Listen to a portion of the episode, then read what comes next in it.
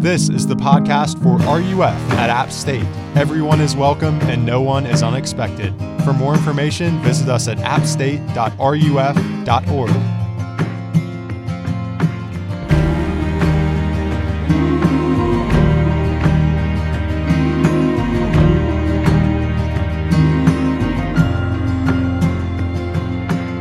So my name is Rob Heron, and I am a campus minister here with RUF App State. And we've been going through a series that we're calling Big Questions. And questions are fun and funny little things because they take your attention and they direct it towards something else. They interrupt you, they interrupt your life. And the big questions who am I? Who can I trust? How do I know anything is, is true? What is true? They interrupt your focus and they direct it toward what is most important.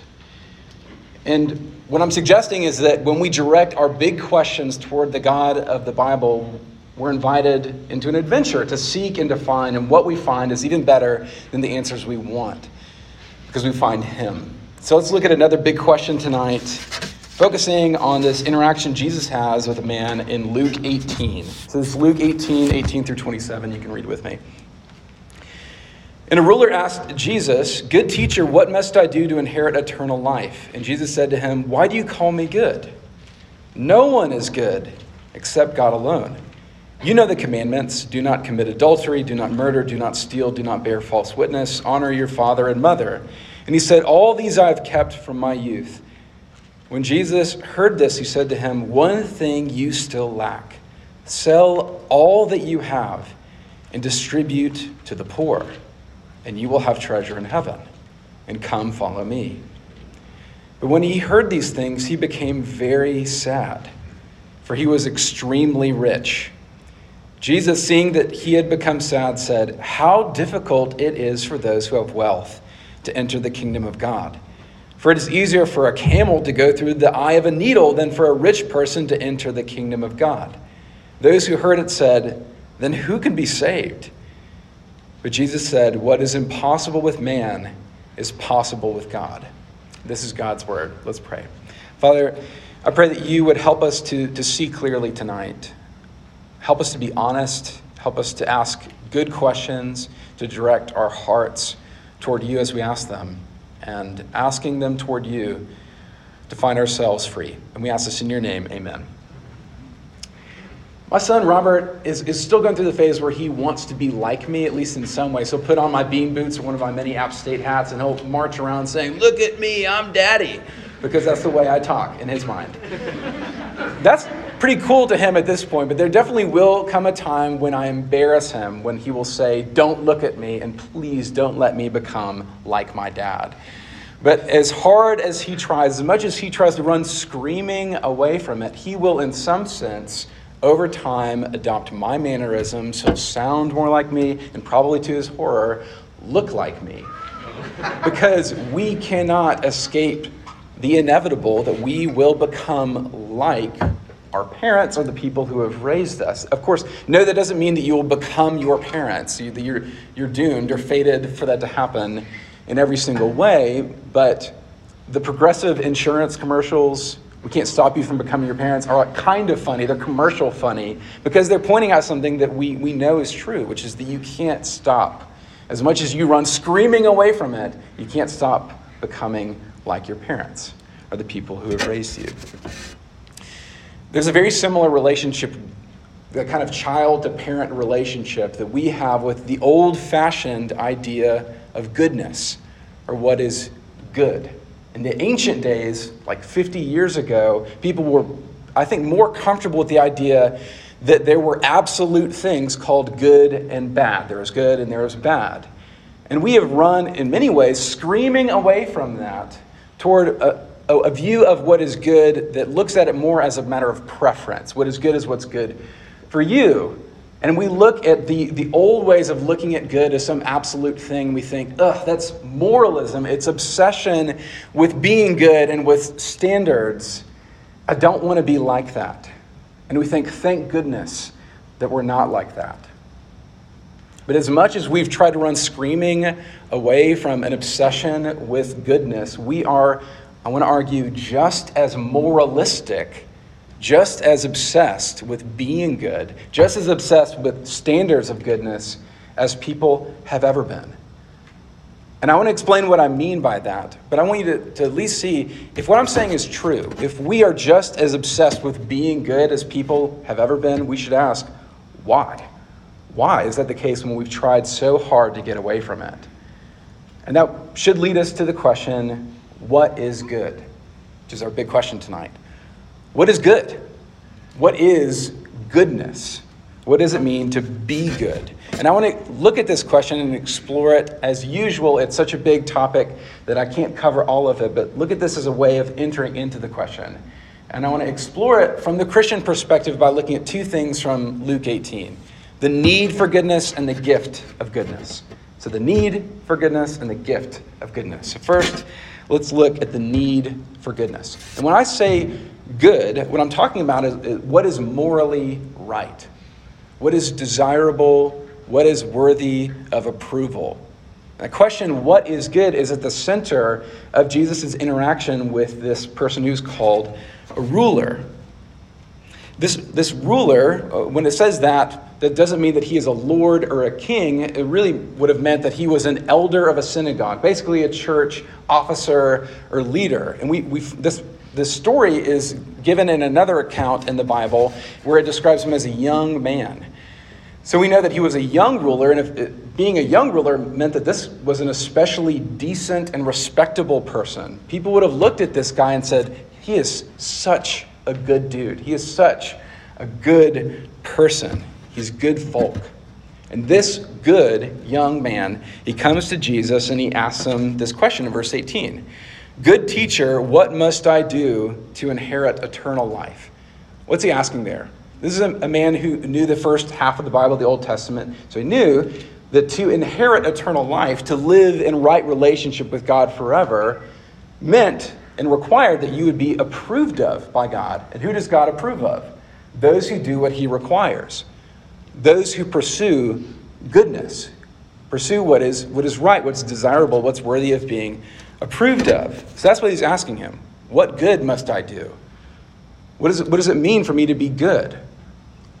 And what does Jesus say to him? What's interesting, I mean, from everything we know here, he's being sincere. There's no indication that he's being sarcastic with Jesus and trying to trick him. But Jesus, it's very interesting, he doesn't respond to him directly or immediately. Instead, in 19, Jesus said to him, Why do you call me good? No one is good except God alone. Is Jesus saying, Hey, why are you calling me good? Because I'm not good. No, I think obviously not. There's an author named Jerram Barrs, and he points out there are really four questions loaded into this one question. He's asking, one, what do you mean by goodness? What does that mean?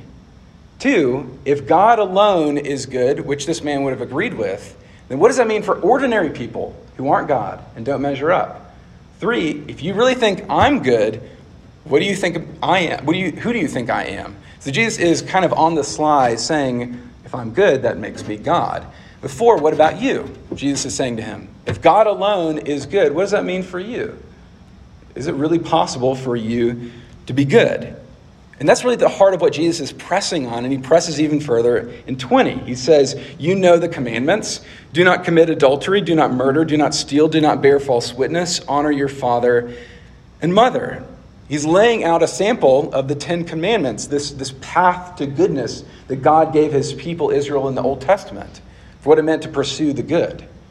And what does the, the young man say to Jesus in 21? All these I have kept from my youth. And again, there's no indication he is being sarcastic, he's being sincere. He really can look at his life and say, I've lived a good life. I've never murdered anyone. I have not had sex outside of marriage. I've never stolen anything from anybody. I've not, in a court of law, testified falsely against someone. I'm really, I think I've pursued the good. I've done what's right, what's desirable, what God approves of. And what does Jesus say to him? Jesus responds with a devastating challenge, absolutely devastating. Because imagine, imagine if he said this to you. Jesus heard this, he said to him, one thing you still lack sell all that you have and distribute to the poor, and you will have treasure in heaven. and come, follow me. Take all that you have and sell it, and give all the proceeds to the poor. What's Jesus saying here? Is he giving us some kind of checklist? If you do this, if you do these commands, but then you do this last thing, then you can inherit heaven, eternal life? Or is he saying, really, okay, if you want to be saved, all you have to do is just sell all your stuff and give it away, and then automatically God owes you his love and his approval? No. Jesus has already said, only God is good, truly good. He starts with that, but then he finishes with this devastating command to this man because he knows this man. And when the man walks away, we find out that he is extremely rich. He's not just kind of wealthy, he is wealthy, wealthy.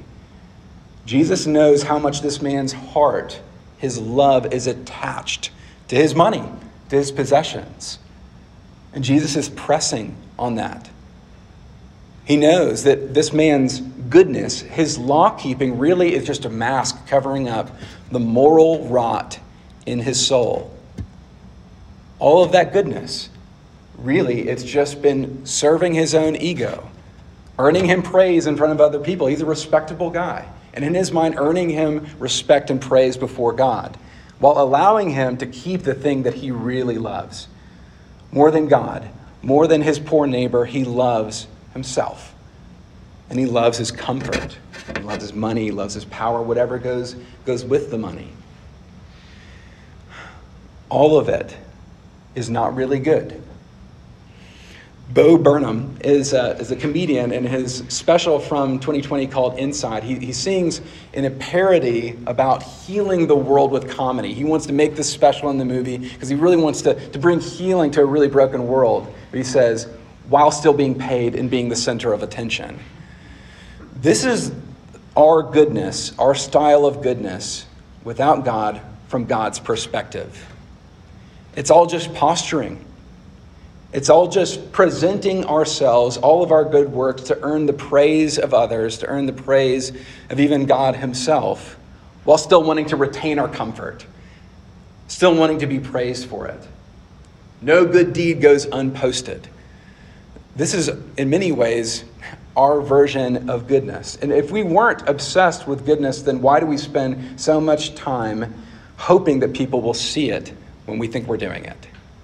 when we're part of the right cause, when we are giving our time away, why do we so desperately want people to see it? And when they don't see it, why does it make us angry? What does that say about us? We may not be explicitly asking the same question that the young man is What must I do to inherit eternal life? But our hearts are crying out, What good must I do for it to be enough? What do I need to do for you to view me and to praise me as good? Again, we've gone running and screaming away from the, the, the old fashioned idea of what is good.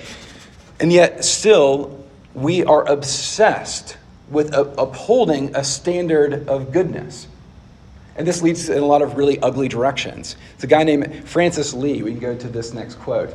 And he wrote in an article called Excommunicated from the Church of Social Justice. He is an ex Christian who's now involved in a lot of activism. And he, he writes this about the experience of going from a very moralistic religious community into an activism centered community. He says, When I was a Christian, all I could think about was being good, showing goodness, and proving to my parents and my spiritual leaders that I was on the right path to God. All the while, I believed I would never be good enough. So I had to strain for the rest of my life toward an impossible destination of perfection. I feel compelled to do the same things as an activist a decade later. I self police what I say in activist spaces. I am always ready to apologize for anything I do that a community member deems wrong, oppressive, or inappropriate, no questions asked.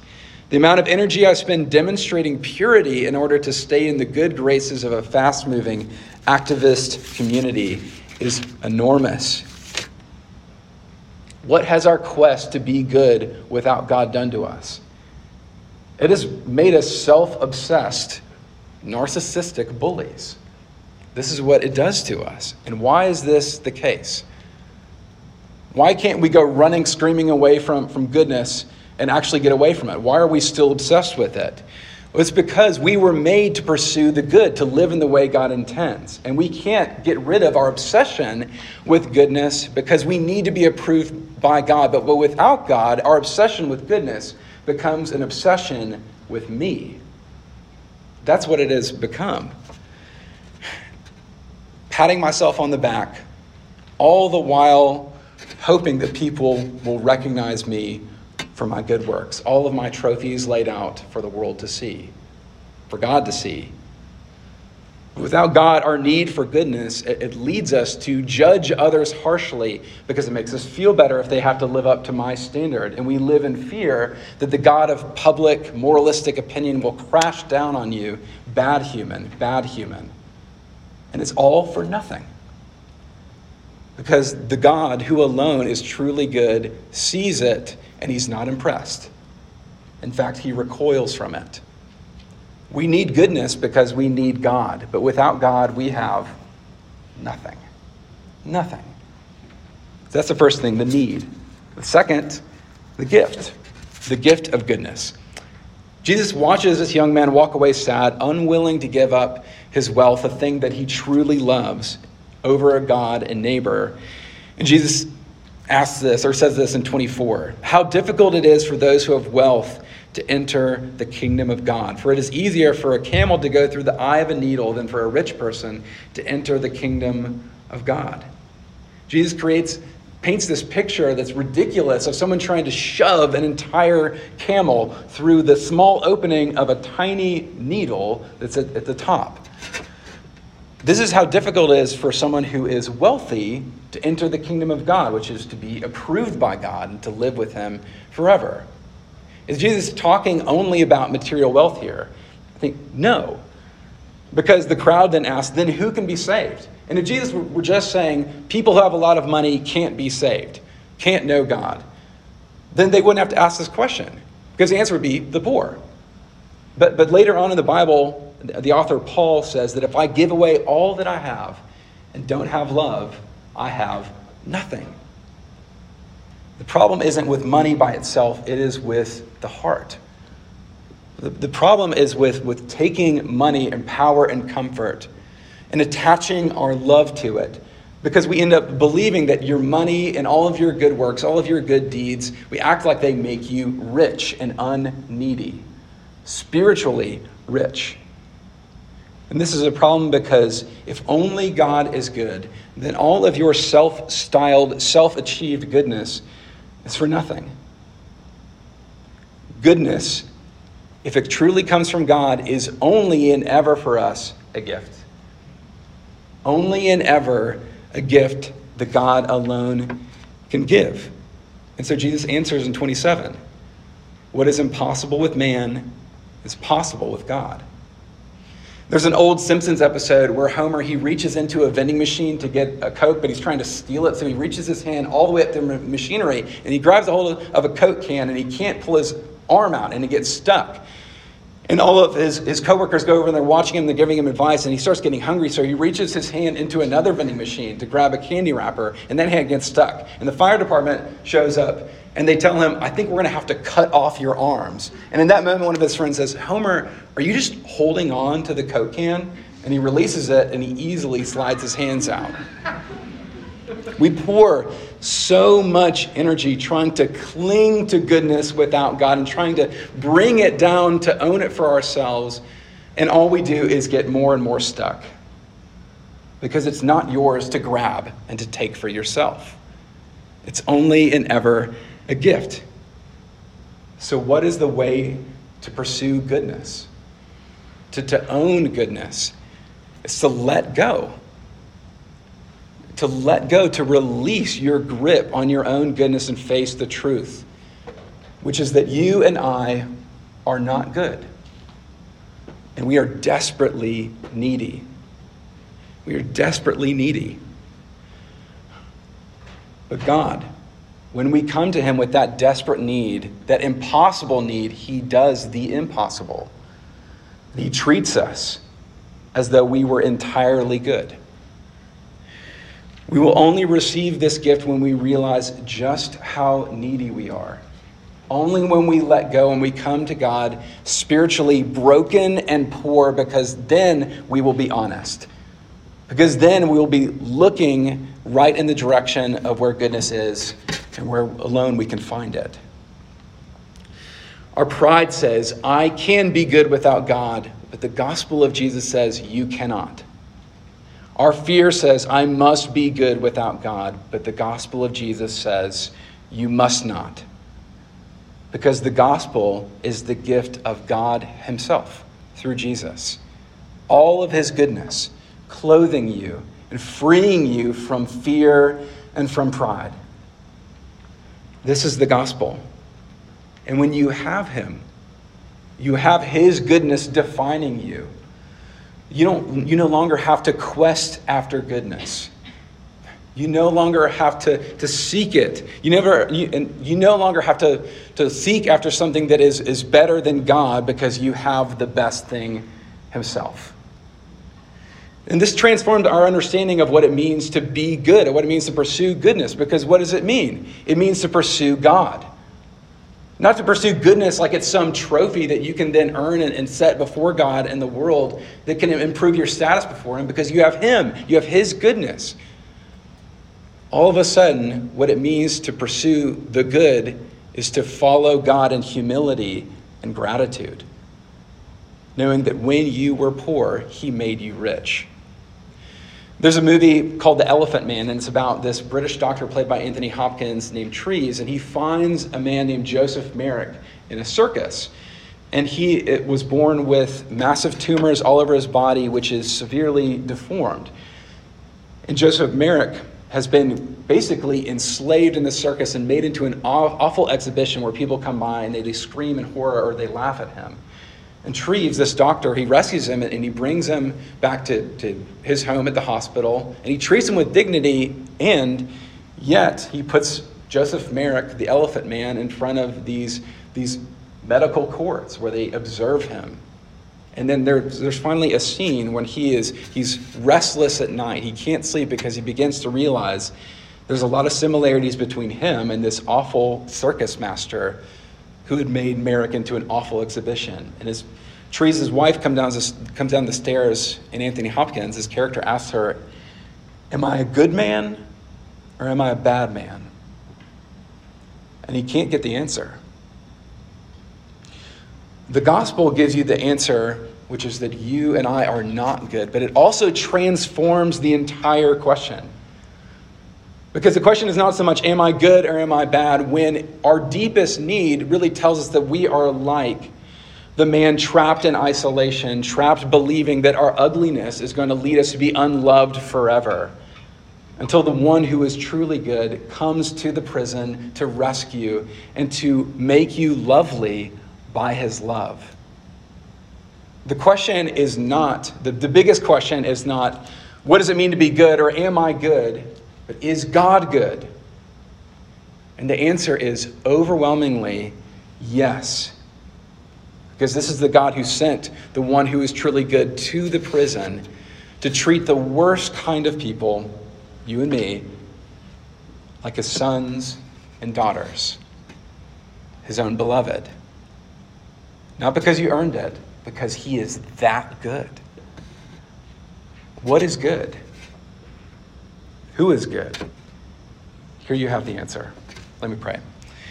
Father, thank you uh, for the good news of the gospel that is that uh, for me, the chief of sinners, Jesus came to die, to enter the prison of our, our sin and death itself, and to rescue us, to unchain us, uh, so that we would be clothed in his goodness, so that we would be treated as law keepers, as your beloved. I pray this truth would sink into us and we would, we would wonder and even question how could you, how are you this good? We ask this in your name.